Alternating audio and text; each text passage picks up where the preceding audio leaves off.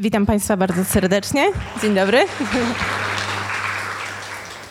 Długi mam tytuł i um, zastanawiam się um, o tym, czy, jak, czy właściwie, to mówię do prawie samych specjalistów, bo przecież na co dzień rozmawiamy wszyscy o uczuciach i o tym, e, jak sobie z nimi radzić. To e, na pewno Państwo widzieliście tysiące, jeśli nie miliony e, poradników. Ale ja bym chciała zacząć od czegoś innego. E, bo prawda jest taka, że z podstawowymi definicjami i podstawowymi rzeczami, e, z, którymi, e, z rzeczami, z którymi spotykamy się na co dzień, mamy najtrudniejszy taki orzech do zgryzienia. I pierwsza rzecz, którą mam do, e, taką do Państwa, do Państwa refleksji, do tego, żebyście się zastanowili nad definicją rzeczywistości. Ja znalazłam taką definicję rzeczywistości. Ona jest bardzo ładna. Wszystko, co istnieje. Teraz, jeżeli każdy z Państwa usłyszał moje słowo, czym jest rzeczywistość, automatycznie powstała u, u każdego każdego z Państwa tak naprawdę myśl definiująca tą rzeczywistość. E, to jest słowo, które jest trudne. I rzeczywistość, która nas otacza, no to właściwie czy ta rzeczywistość, która otacza mnie, jest tą samą rzeczywistością, co otacza Was. E, czy, czy jest tą samą, czy widzę, czy widzę ją tak samo. Ostatnio taki bardzo mądry sześciolatek zapytał mnie, mamo, czy, czy ty widzisz świat tak samo jak ja? No więc uległam zdziwieniu, e, że moje sześcioletnie dziecko tak fantastycznie e, zaczyna tutaj filozoficznie. Ja też jakby mam, takie zacięcie do historii medycyny, do, do, do antropologii, do e, też ewolucji, więc zadowolona bardzo, mówię do niego, synku, widzisz, każdy z nas postrzega świat przez pryzmat i tam zaczynam mu tłumaczyć słowami, które wiem, że zrozumie. A mój syn mówi, nie, nie, mamo, moment, moment, bo ty masz niebieskie oczy, a ja mam zielone oczy i czy to wpływa na ocenę rzeczywistości. No więc tak to jest, drodzy Państwo, z tą rzeczywistością i z tym niedoprecyzowaniem tego, co ta druga osoba ma na myśli w momencie, w którym do nas mówi. To jest taki pierwszy błąd w komunikacji, który zawsze popełniamy.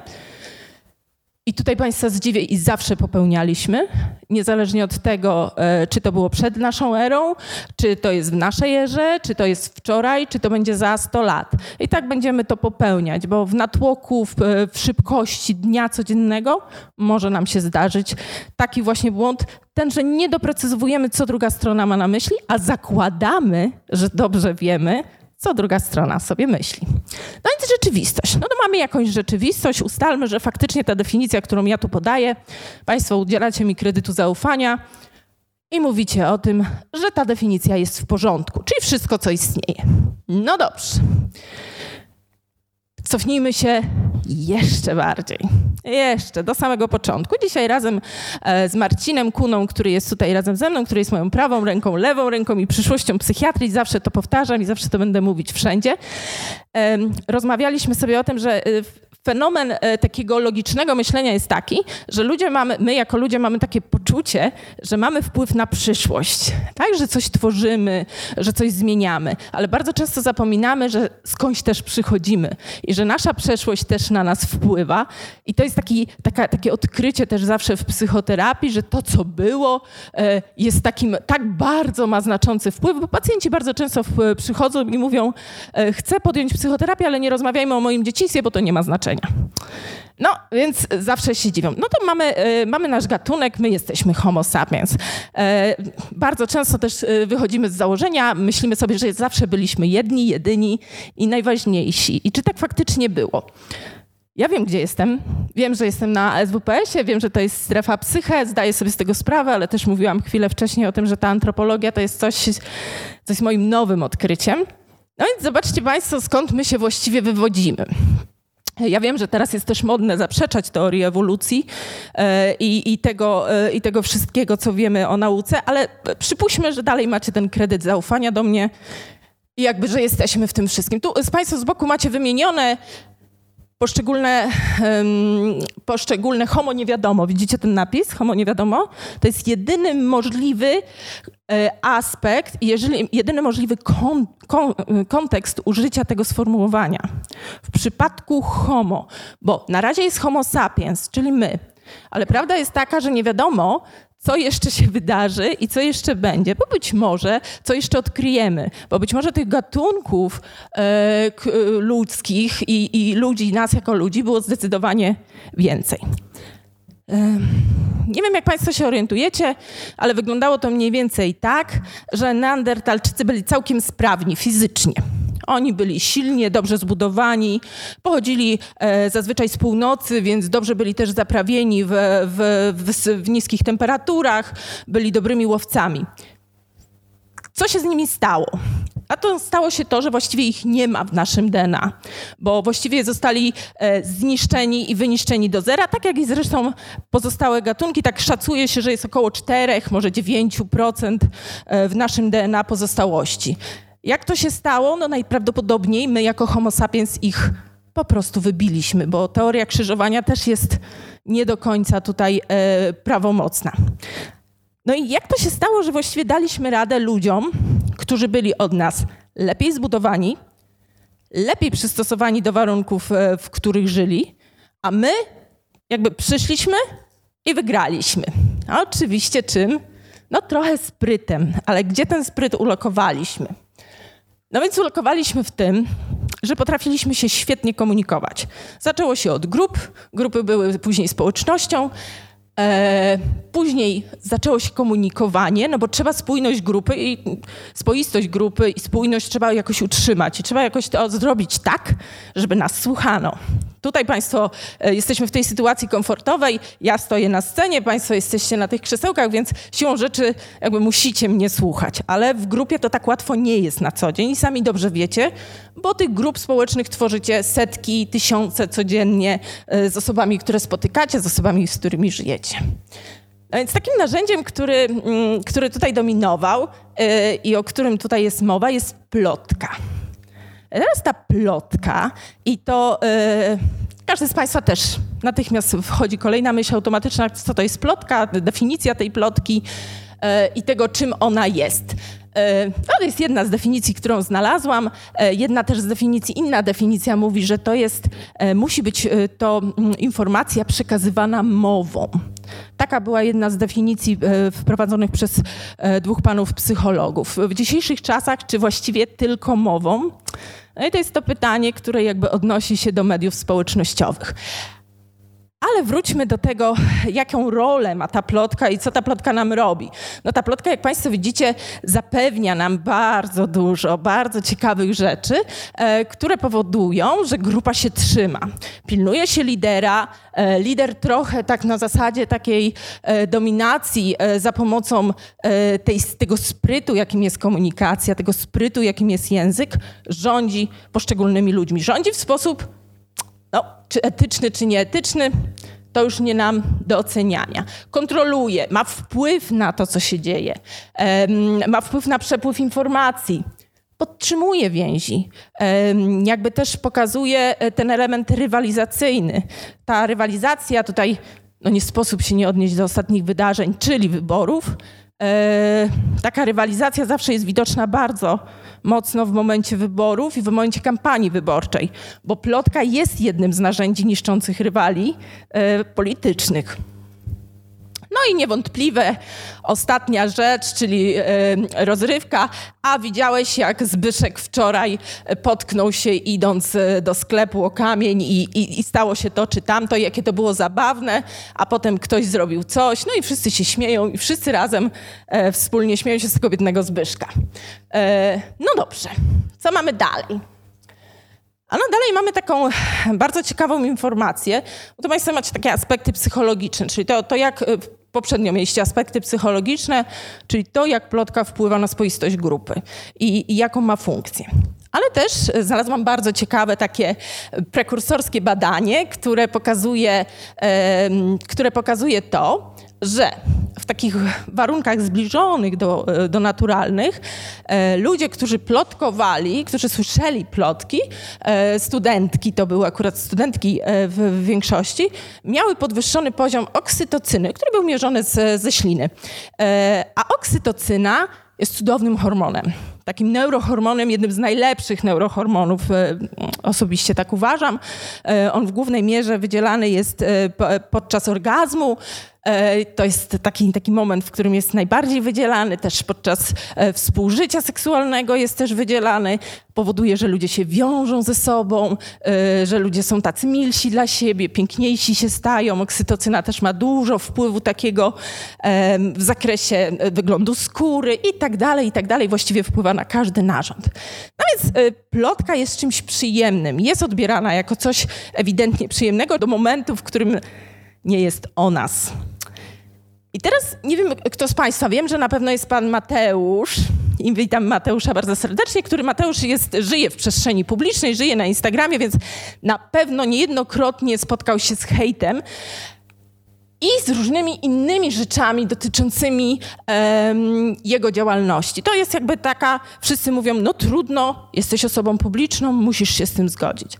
Ale prawda jest też taka, że aktualnie w mediach społecznościowych i nie tylko w mediach społecznościowych, w tradycyjnych też, ale media społecznościowe to upowszechniły to zjawisko, zjawisko fake newsów.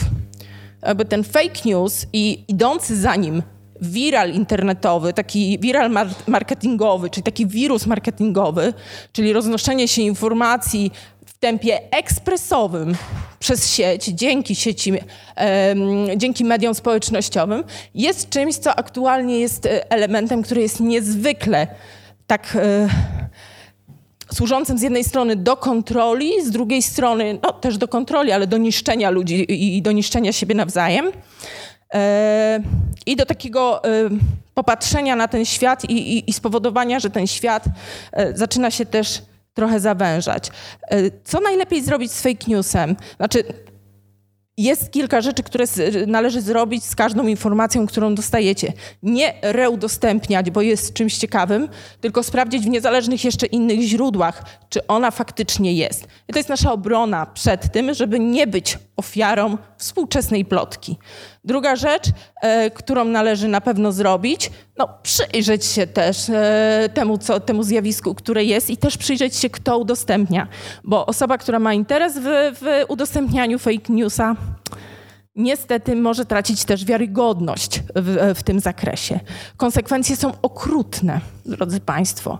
Okrutne. medycznie My jesteśmy na przegranej pozycji aktualnie, jeśli chodzi o medycynę i jeśli chodzi o dotarcie do, e, do pacjenta, do, do klienta, dlatego że nie było nas w przestrzeni publicznej, nie było nas w przestrzeni tych mediów społecznościowych, nas lekarzy, psychoterapeutów też nie było, e, psychologów, psycholożek też nie ma, e, coraz więcej jest, ale nie było.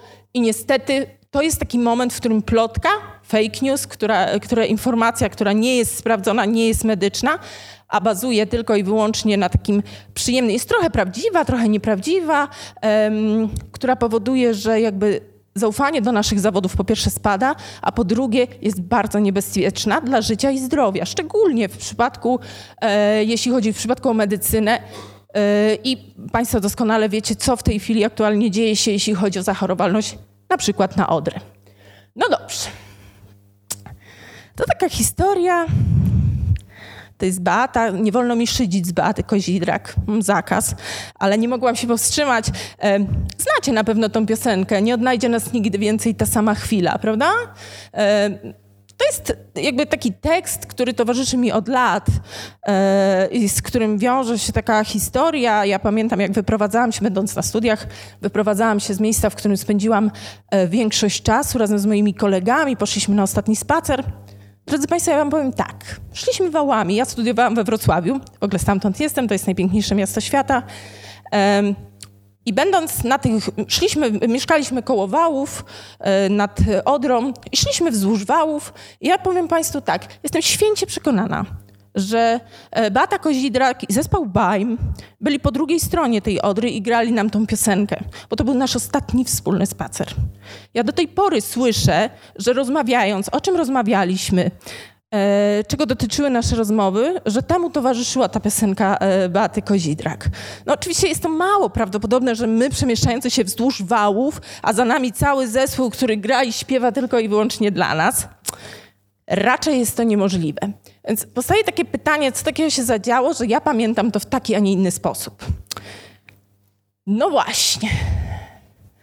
Dwie naukowczyni Jedna z nich to Elizabeth, a druga z nich to Julia zajęły się tym problemem i zaczęły się nad tym zastanawiać, właściwie co się takiego dzieje. Zauważcie tą definicję, o której mówi pani profesor Elizabeth Loftus, która mówi o tym, że pamięć jest jak Wikipedia. Czyli, że właściwie w momencie, w którym mamy możliwość, e, jesteśmy edytorem e, Wikipedii, notabene Wikipedia jest jednym z mediów społecznościowych, chciałam Państwu powiedzieć. Jest e, w, zawsze wymieniana jako właśnie medium społecznościowe, co dla mnie osobiście było ogromnym zdziwieniem, że Wikipedia się tam znajduje. No dobrze, czyli jeżeli mamy możliwość edytowania, wchodzę i zmieniam jak chcę. Wydaje się to nieprawdopodobne, biorąc pod uwagę, że większość z Państwa pewnie e, myśli sobie, tak, u mnie to by na pewno nie było możliwe.